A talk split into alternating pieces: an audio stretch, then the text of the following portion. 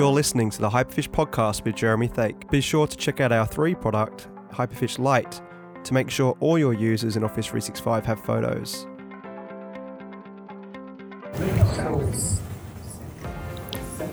Okay, so I'm here with Joanne Klein today. Thank you for jumping on the show.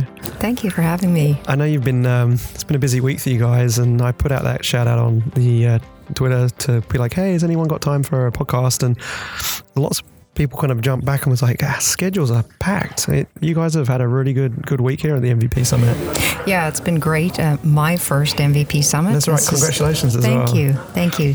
So I'm just uh, finishing up my first year as an MVP. So this is my first summit. Didn't know what to expect. Uh, you know, other than lots of product um, uh, sessions from the engineers, that was great. But also the networking aspect. I touched base with a lot of um, product members from Microsoft, uh, someone from the docs.microsoft.com team, Yeah, which is they're a good great. Yep. Uh, yeah, so it's been a, a really fantastic week for me. I remember my first one. I think my, if I remember back, it was just so bloody overwhelming seeing all these people that you've followed on blogs forever. And back then, I was in Australia, so I wasn't at SharePoint Saturdays in North America or in Europe. Like, we were in Perth, and there was no one else there apart from me and Sezai Komur. So coming here and like being in a room with 300 people and going, "Holy shit, that's Todd Klindt," was kind of really overwhelming. Yeah, yeah, it was. Which I had had a beer with Todd Klindt Oh, actually, so that was awesome.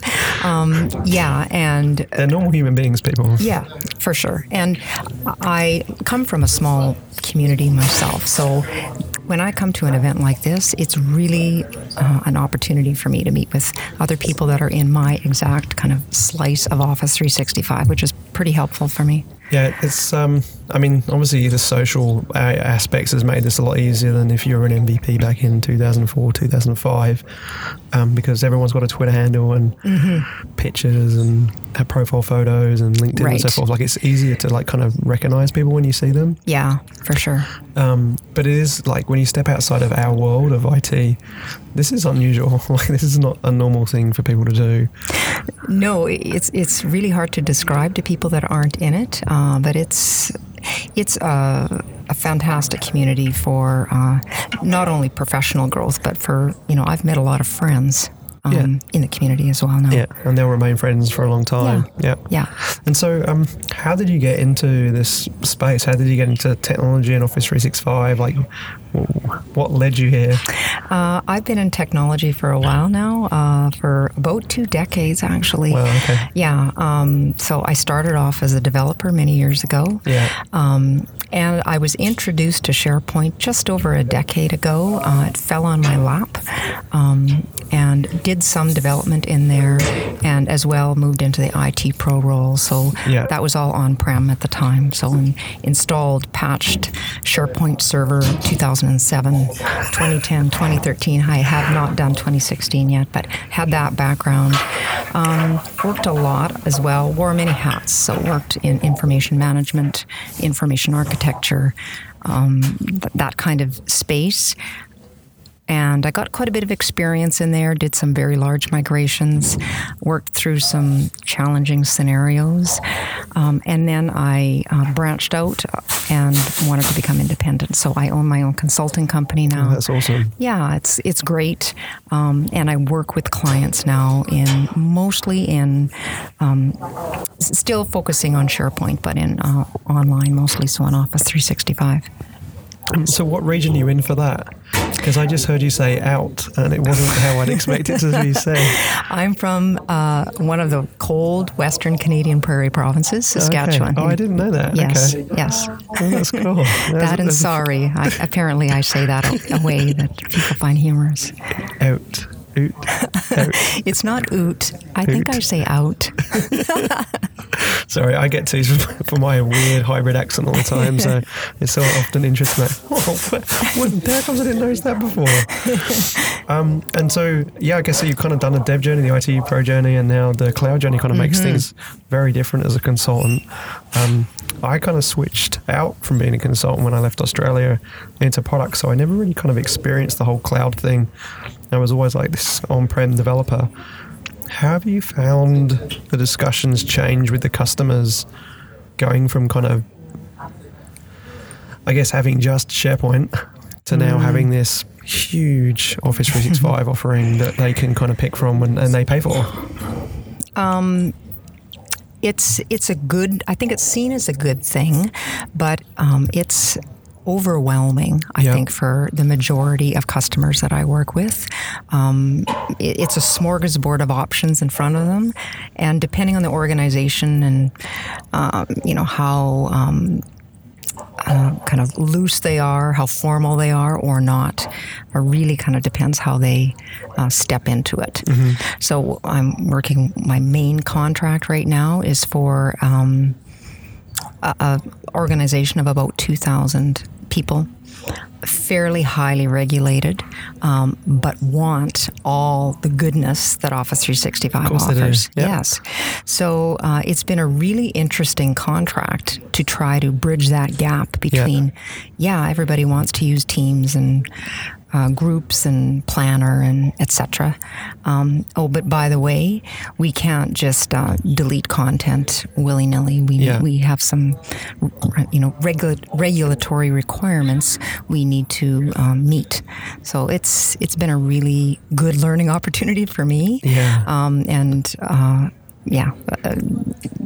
I think bringing organizations along on that journey because I don't have all of the answers either. Right. I don't think anybody does. Nobody does. Right. And uh, the offerings are changing a lot right now as well. Yeah. So, I mean, every month, the Azure Information Protection team has out puts out another blog for what happened in the last month, and you need to stay on top of that because it's it changes the um, data protection story for content in Office 365. So, with that particular customer, do you find you've got like one camp of the business that's kind of like, let's turn it all on, and they're amped because they're reading all the office blogs and they're maybe following a few community people that are blogging about features.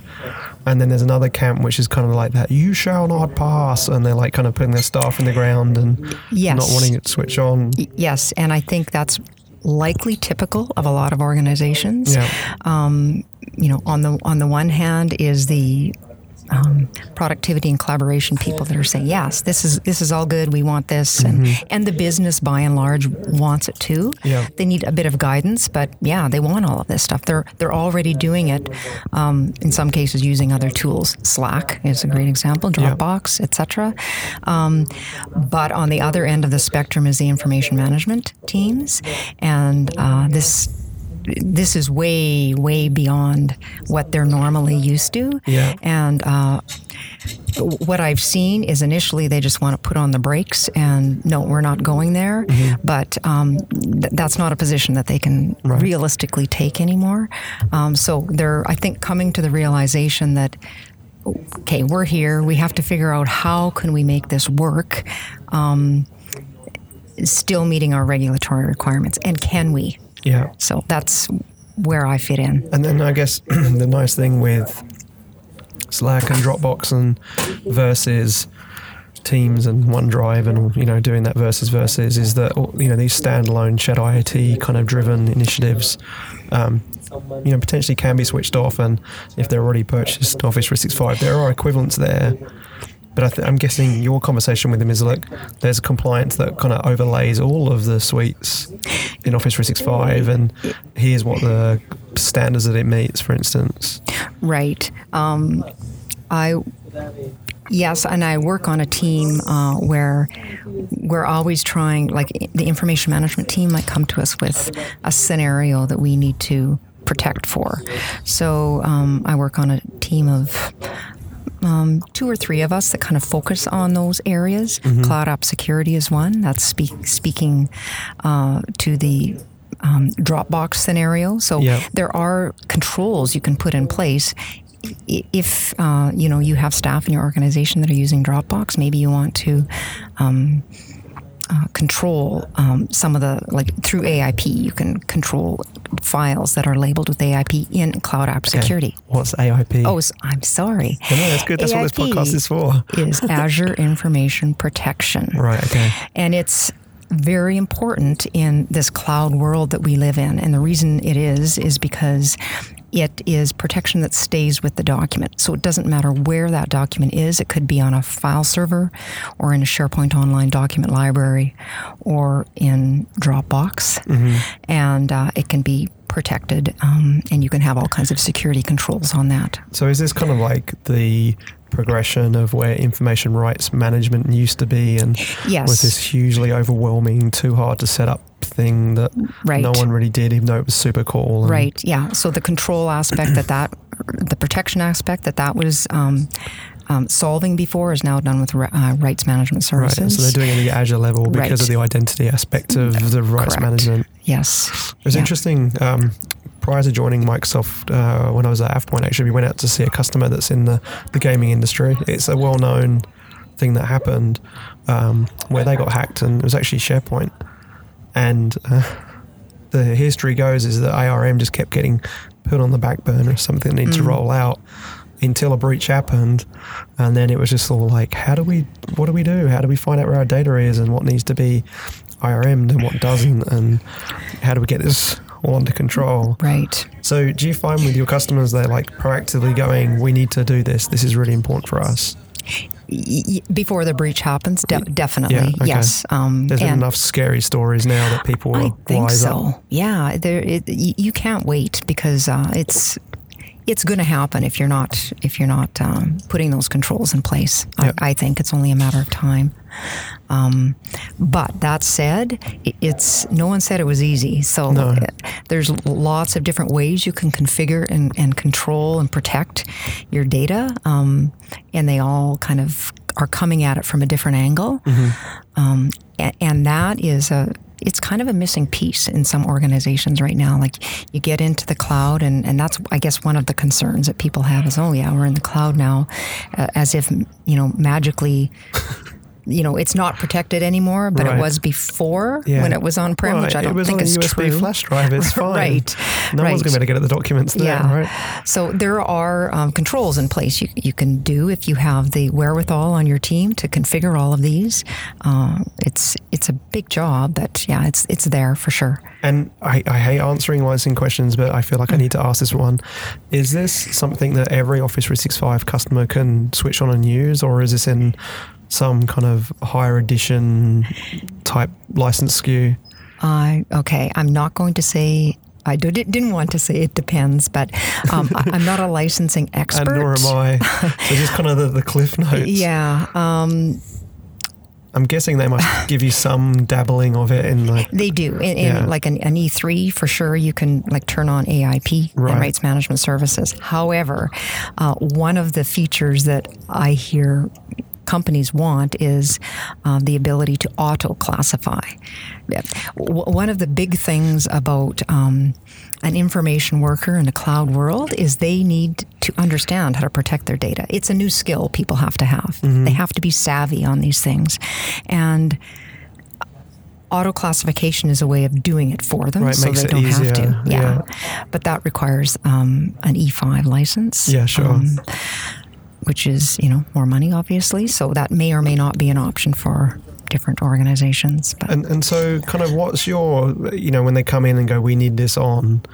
I mean, I'm imagining there's a lot of consulting that goes on to understand what their requirements are. Do you? I can take a look here. What's your approach? Like, because obviously, I'm sure there's a bunch of bells and whistles and knobs and different things you can switch on in the administration console for this. But is it more a case of going through their requirements first to understand, like, what they're trying to achieve rather than go, well, there's this feature. Do you want to turn this on? And you know, you can turn this feature on. It's going to give you this. Like it's, I, I imagine this is quite a complex thing to go through. It is complex. I, I would say start with your information management regulatory requirements. What yeah. at a bare minimum, where do we need to be uh, to be compliant? And and yeah. we, we may not hit all all of those p- points, mm-hmm. uh, but we just have to chip chip away at it. Um, I, I believe a sound approach is to. Um, I'm going to flip over to retention now, which mm-hmm. is another huge thing in any kind of a regulated industry.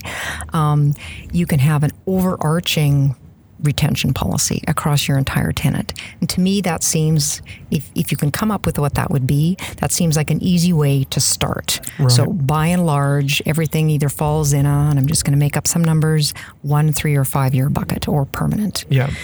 And then drill down into, okay, what are the top five, you know, unique things our organization needs to protect on? Um, contracts or um, whatever those things may be that are will not fall in those one three five permanent year buckets Yeah. then let's start chipping away at it and um, define labels for those things Okay. So if they're got a document library somewhere and there's a mixture of policy documents and contracts and standard presentations, will the auto classifier help to kind of go, oh, that's a contract and label it? Or is this really something that each team is going to be responsible going in and um, tagging these appropriately? as far as I under, understand, the capabilities of auto classification now are on sensitive information types, first of all. Oh, right. uh, Okay. so it's more like PII scanning and things. Right. Uh, or you can do some keyword searching. Yeah, which is not always going to be. Right. Um, so, you know, I, I would like to see something like, you know, targeting contracts. Now, Yeah. you, you can target a document library Right. If everything in that document library was contracts. Sure, right. You can do it at that level, uh, but right now that's kind of where that sits. So there's lots and lots of planning that has to go into Yeah. this. Yeah, this sounds scary if I think back to some of the customers I worked on and what a mess they were in in terms of document libraries and Mm-hmm. Yeah. no one used content types No. because it's just too hard and the Nirvana dream of new document and having a document template that was the contract document. Right. Um, there was a lot of work and it just never really seemed to to Yeah. happen. So I think it's kind of like an organic approach that needs to happen with these things. Yes. Yeah. And this is where I think it, it's almost a new role that's being born in Office 365, and Right. that is a person that can speak information managers' languages, Mm-hmm. but knows how the tools in Office 365 can help them. Yeah, yeah, yeah, yeah. Yeah. Yeah, which is, I mean, that's not an easy job to do. No, it isn't. Um, bridging those two worlds is tough. it's tricky. Yeah. So, some hypotheticals. I've got some contracts that have been labeled in a document library. The person moves away, there's no owner for the site, and there's a cleanup that goes on, it deletes the site. If they were labeled appropriately, what's going to happen to those those documents? Are they going to be somewhere they can be discoverable, or is the site going to be blocked from being deleted? Like, To be, I, I'm not sure if the site will be blocked from being deleted. They will know that they will be kept, uh, and as I understand it, it's in a, a retention container. yeah, Um, so in the background, perhaps it's still kept in a site container. I'm not sure, but it, it will be discoverable uh, through e-discovery. Oh, okay. so there's like, so that's kind of like the, for people being like in the space for a while, the old awful records center that existed. Mm-hmm. Yeah. There's like this modern day one now that's in the administration console of Office 365. Right. Okay. Yeah. So every document that's labeled is going to end up in this place, no matter what happens with the life in SharePoint itself. If it, if it's under a retention schedule, like to be retained for five years or something. And Yeah, yeah, yeah. Yes, that's how I understand it. Yeah, okay. That's interesting. And is there, I'm assuming there's integration in Office to make this super easy um, for a user. They're not having to kind of create a document, upload it, and then go into SharePoint and do some stuff like. The, if they got to the stage yet where it's like kind of built in, so it's easy to just kind of label it within Word or PowerPoint. Um, this is probably a good time to talk about the word label. Because as you're asking that question, I'm thinking, which label is he talking Oh, about? really? Because there is a Azure Information Protection label, Yeah. and then a retention label. Oh, okay. Yeah, and um, it's confusing to say the least. Yeah, so right. um, there is, I think, just rolling out in preview is a new unified label. So those two labels are going to be coming be together merged. Okay. which will help.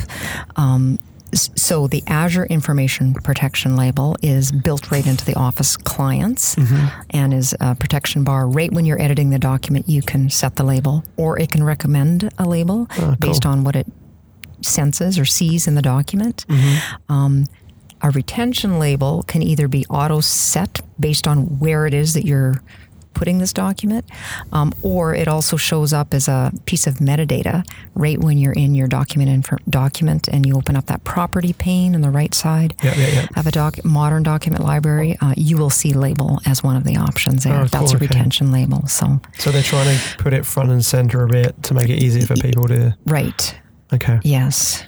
That's interesting because I know, like, well, I mean, the IRM stuff was always a bit kind of clunky in terms of how that worked. Mm-hmm. Do the do the PCs that people are using do they need to be like Windows 10 and domain joined, or can it just be like Office and I save? Like that seems like um, maybe it's a tough one to ask because there's some, certainly some issues around. You know, if I'm working on a document at home, how's it going to kind of force me? I guess if it's saving it in the document library, it's going to know, right? Right. I think I am not really strong in this area, but I mean, if, if you're working uh, in, in a SharePoint um, uh, online document library, um, then yeah, then it will require you to put in an AIP label if you have it configured to do so. Right. I guess it's like putting a required field on metadata in a document library. It's the same kind of scenario. Yeah, that's retention label you're talking Yeah, about yeah. more. But um, yeah, I uh, I think I'm trying to think if you can f- enforce a retention label. Um, I'm not sure you can enforce a retention label be Yeah, applied on a document. That's interesting. Actually, yeah. So, because, and I get thinking it through, you're saying that the AIP label is essentially in the document itself because it moves Yes. no matter where the document goes. Right, so it's stored in clear text actually as a property on the Right. backstage of the document library. So that's how they're intercepting. If someone like grab that and try to save it into Dropbox, it's going to yeah. do some smart stuff to block that being Yes. sent as an attachment or Yes, so. DLP can read that. yeah. Um, SharePoint Search can read that. It's a property. Yeah. Mm-hmm. Right. Okay. That's cool. And so, um, with the way that kind of traditional records managers work with their retention policies, is it pretty safe to say that the way that they think and their the years and the, the records types and the metadata they collect, is their world like? Can it map to what AIPs come, or has there been some decisions by Microsoft that kind of make it harder for records managers to be like, well, this is how we used to do it with OpenText or Trim, HP Trim or mm. Documentum, mm-hmm. because they were very. I mean, I've worked in that space for a bit, a long time ago, and man, they were hard and fast on this is how we do it. And I remember trying to do a project to move some people to SharePoint in 2007. It just simply the project got killed because it just didn't meet the requirements of what OpenText had. Right. Um, I'm I'm not that familiar with o- OpenText myself, Yeah. although I work with a bunch of information managers who have worked with some of these third-party Yeah, yeah. tools, and uh, they, I, I think, desperately want uh, Microsoft's solution to to do what it is that they were used to do Right, right. doing. Um, so I- don't know feature by feature. I, there's likely still gaps there. Um, however, Microsoft's uh, information protection solution is is just changing monthly, and they're adding new things. So, Yeah. you know, is it is it on par right now? I, it likely is not. Yeah, yeah. But I, I would argue that by leaving your content in in uh, Office 365 in SharePoint, um, there's so many other pluses to having it in there. Rather than, I, I'm assuming these other tools, you move them out into Right, that's into it. Yeah. yeah. Or it's one way or the other. Like they start in SharePoint, and then when they become a record, they move. They move out, that. yeah. But then co-authoring goes out the window, and Right. Um, um, all the jazzy stuff that you get in Office 365. Right. So that that would be my sell on Yeah, it is yeah. and and the the story's changing on the Office 365 side. So Mm-hmm. one example I want to bring up is event driven retention. That's a very common requirement I Mm-hmm. see from information management teams is uh, lots of retention is kicked off based on an event, an employee leaving the organization or a contract ending, etc Mm-hmm. and that wasn't there before. So now it's just I, I'm not sure if it's in preview mode or uh, it's not GA yet. I don't think. Um, so Microsoft has rolled out a, a version of event-driven retention, Yeah. um, but it the way the way it sits right now, um, it's it will be a challenge for some organizations to use it in its current state. Yeah. Um, and that is because. Um, let's pick an employee leaving, for instance. So when John Smith leaves Contoso, somebody will have to go in and add an event for John Smith leaving Contoso.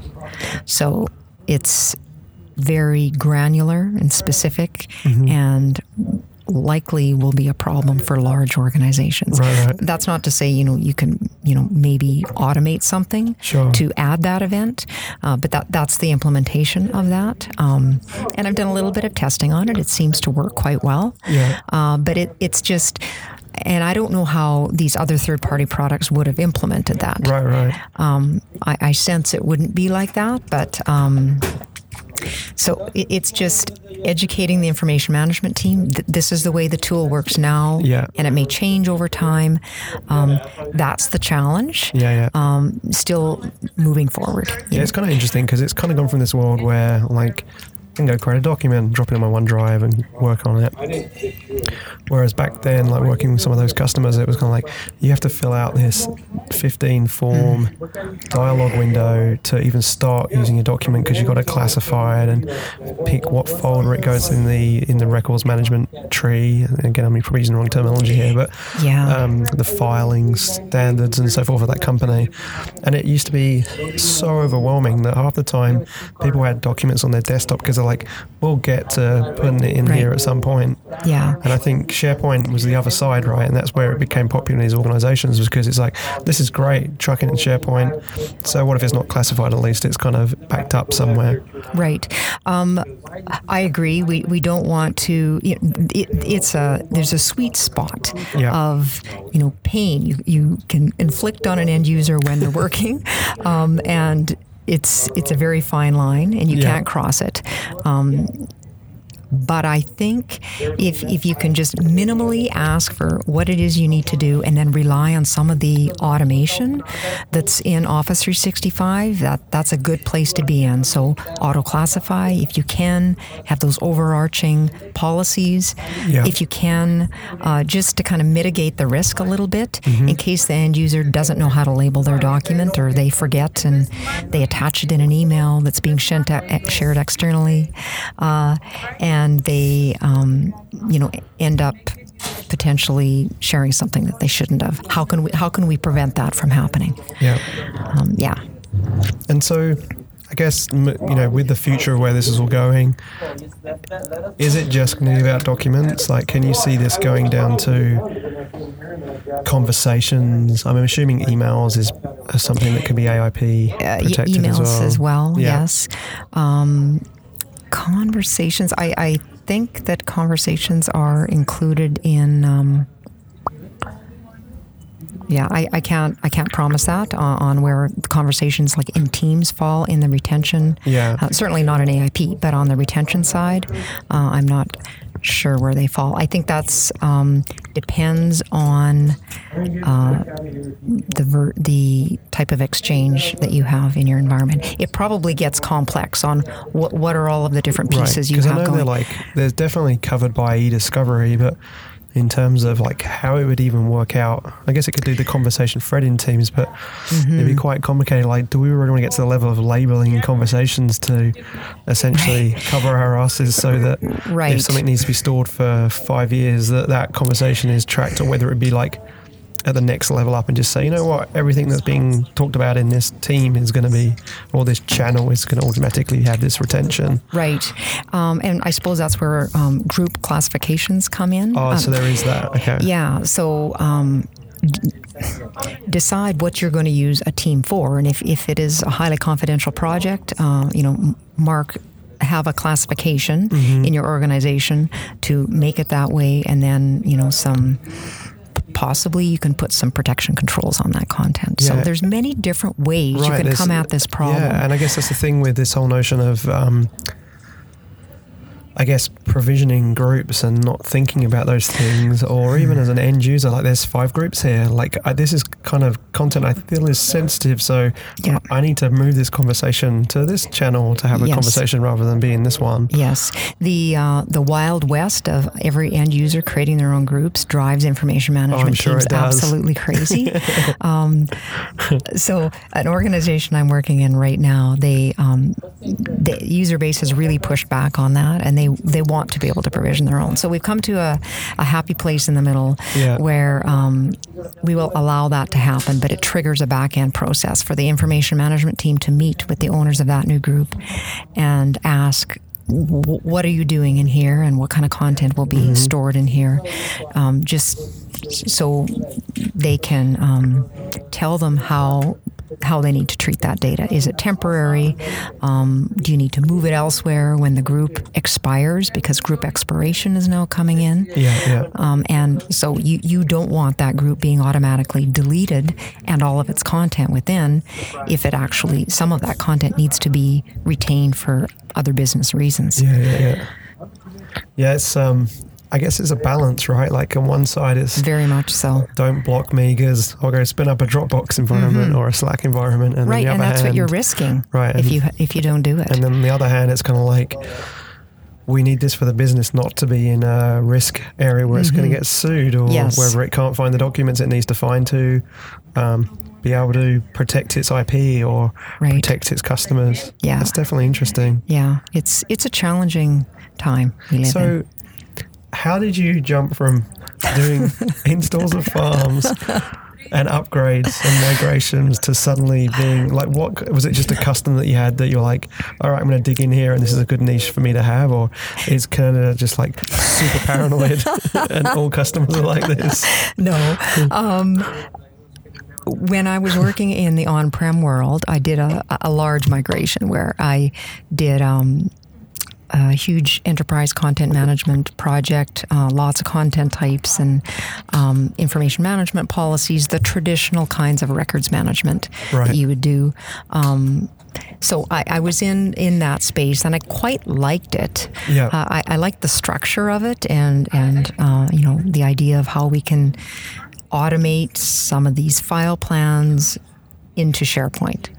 And then SharePoint Online came along, and it just was a natural fit for me to get into that space again. Yeah. Uh, and I no longer had to patch SharePoint. And I saw someone tweeting the other day, like, please move to SharePoint Online. I'm sick of uh, pushing, pushing Yeah. CUs onto SharePoint yeah, that was not fun. Yeah. Um, so I, I like um, the technical aspect of, of the job as well. So I, I think a, a good fit was to get into some of the security and compliance Yeah, features. So that that's how I got into Yeah, that no, it's a perfect storm right now with GDPR and yes. everything else there. Yes. there's a- Speaking of GDPR, there is a, a new um, sensitive information type I noticed for GDPR. Oh, Which is really good Yeah. uh, to automatically detect content you have out there.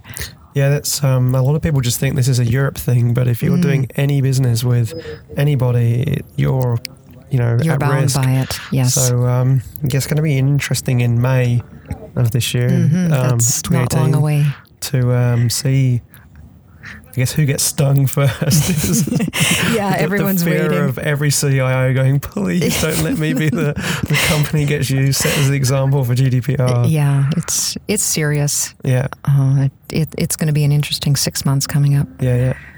Yeah. Um, and so uh, you've been blogging about this for a while, Mm-hmm. and that's why I wanted to get you on the show because I'm like, no one else is talking about this stuff, and I can just, I love the journey that people go on with blogging around particular Mm-hmm. areas and like carving their niche. Um, you know, John Liu was is talking to him this morning on Microsoft Flow, and um, you know, just seeing him tweet about this stuff over time, and um, you can learn a lot based on like the little hurdles they bump into or the, the limitations or some really kind of quick wins they have and I really appreciate all your work you've done Oh, thank around you. all that.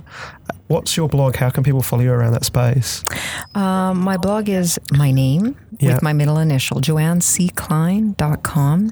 And my focus on my blog, I, um, similar to my background in SharePoint, uh, I cover a few things. Primarily, a lot of information management, data protection, uh, because that's what I'm working in day to day. Yeah, yeah. A- And what I the value I'm trying to bring is, you know, when, when I discover something that mm, this is a, what I suspect would be a common business scenario that other organizations could probably, you know, benefit from our my experience on, I'll blog about it. Yeah, yeah. Because it's it's one thing to read, um, you know, the the docs.microsoft.com and what they say about Mm-hmm. Azure Information Protection, but sometimes people just want. Oh, How would you actually do this? And Yeah. what's a use case for this? And it might not be exactly what they are wanting, but it sometimes helps them get to the next stage. So Yeah. that's my focus. Yeah, no, it's been great. I'm, I'm not knocking the docs. The docs, I mean, if you go back when I was working at Microsoft, the dev docs got so much better when the team kind of really kicked into gear and went from producing page that said, you know, API title. This is the title ID. This is the ID to actually kind of explaining what the things were. Yeah. Um, and I haven't looked at the docs in that space, but um, even from the amount of links you have in your blog posts around them, I'm assuming that they must be They're really very good. strong. Yeah. They are very good. Yes. And, and Microsoft knows this is a differentiating area for them. Um, the announcements uh, beginning of this week at the Tech Summit in uh, DC with the government cloud and um, some of the things they're doing there to kind of really go against some of the competitors in the space. Mm-hmm. You know, the compliance and angle and the e-discovery angles here is is just such a major thing for Microsoft to be in front of and kind of own that they have data centers all over the world um, to get around a lot of the sovereignty issues and Yes. things like that is really really neat. Yeah, it is. I, we need to get more people in this space to understand it. Yeah. Um, yeah, so we should start But you could just kind of like wave the flag and jump around with a marching band or something. yeah, it, it I, I'm sure if we had a um, security and compliance Saturday instead of a SharePoint Oh Saturday, uh, yeah, as the closer to GDP that GDPR comes, uh, yeah, there, we'd get a good turnout. We'd have a lot of people in cardigans and sandals. Sorry for the records managers listening to this. Yeah, there's a bit of a stereotype there. I agree. Yeah, it's the same with developers. Hoodies and jeans Yeah. every day. Yeah. Um, and so, C. Klein, you're not Calvin Klein's long lost relative or No, anything? No, last name spelled the same, but no, it's uh, it's a strange middle name. Cyd is my middle name. C Y D. No joke. Yes, Huh, never it's kn- a feminine form of my grandfather's That's name. That's pretty. yeah, thank like you. it. Thank you. Just going through all this myself with having a daughter like eight and a half months ago now. Okay. And like just didn't really recognize the importance of a name until you have to kind of make one up for Yeah, your, it's- it's a big deal. so we were like, no, we can't use that. That's terrible. And I know someone that I don't like. Yeah, or, right. Yeah. so um, no, that's pretty. Yeah, and so you. your Twitter handle is Yeah, my Twitter handle is also Joanne C. Klein. cool. Um, and I told you my blog. Uh, and you can also find me on LinkedIn, Joanne Klein. Yeah. And then um, you speak at a fair few conferences, I've noticed. Yeah. Um, How, where will people see you next? I try to speak at um, SharePoint Saturday events or Office 365 um, Saturday events that Yeah. are in my region Yeah. mostly, Yeah, Mm-hmm. which would be Western Canada, well, all of Canada, um, and some Northern United States. Um, I speak at as well. Um, SharePoint Fest is a conference I usually try to attend. Yeah. There's one coming up in a couple of weeks, SharePoint Fest DC, which I won't be at, uh, but I typically speak there. And I've gone overseas to Europe at a Yeah, I um, saw that actually. That was, they do a good crowd pulling all the European. Yeah, so um, that was my first time to Europe. So Oh, it was? yeah, I've seen um, uh, Belgium and uh, where else? Uh, Sweden. Yeah. uh, yeah. No, I've I've seen some great places. Yeah, it's nice. It's nice to get back to Europe. I haven't been back to London in a while. It's originally where I'm from, so oh, okay. um, I try and get over there as much as I can for events. But obviously, having a kid now makes that a little bit harder. Yes, yes. And it's been funny this week actually. Um, obviously, not being an MVP, but um, catching up with people at the public events that are going on just to say hi, and having to duck away at. 8.30, 9 o'clock to get home to put Scarlett to bed. Times are changing. Yeah, and the, the people are like, uh huh. This is what we've had to be like for five Jeremy. years. Yes. That's right. so, um, yeah, that's been good to catch up with everyone and say hi. Yeah, it's been a great week. I think. Yeah. Cool. Well, look, I really appreciate your time. Thank you so much. I will make sure your um, links and your Twitter handles and stuff are on the show notes. And um, I will definitely do this again, and you can give me like a full update on how AIP has kind of jumped even more ahead in, in a year's time. Oh, thank you. Thank you so much for having me. No, you're really welcome. appreciate it. Thanks so much. Okay. Bye bye. thanks for listening to the Hyperfish podcast. Please go to iTunes and subscribe or to whatever podcast player you use. Please, please, please leave a review on iTunes. It really helps us with our ratings. Also, don't forget to follow us on Facebook and Twitter at Hyperfish.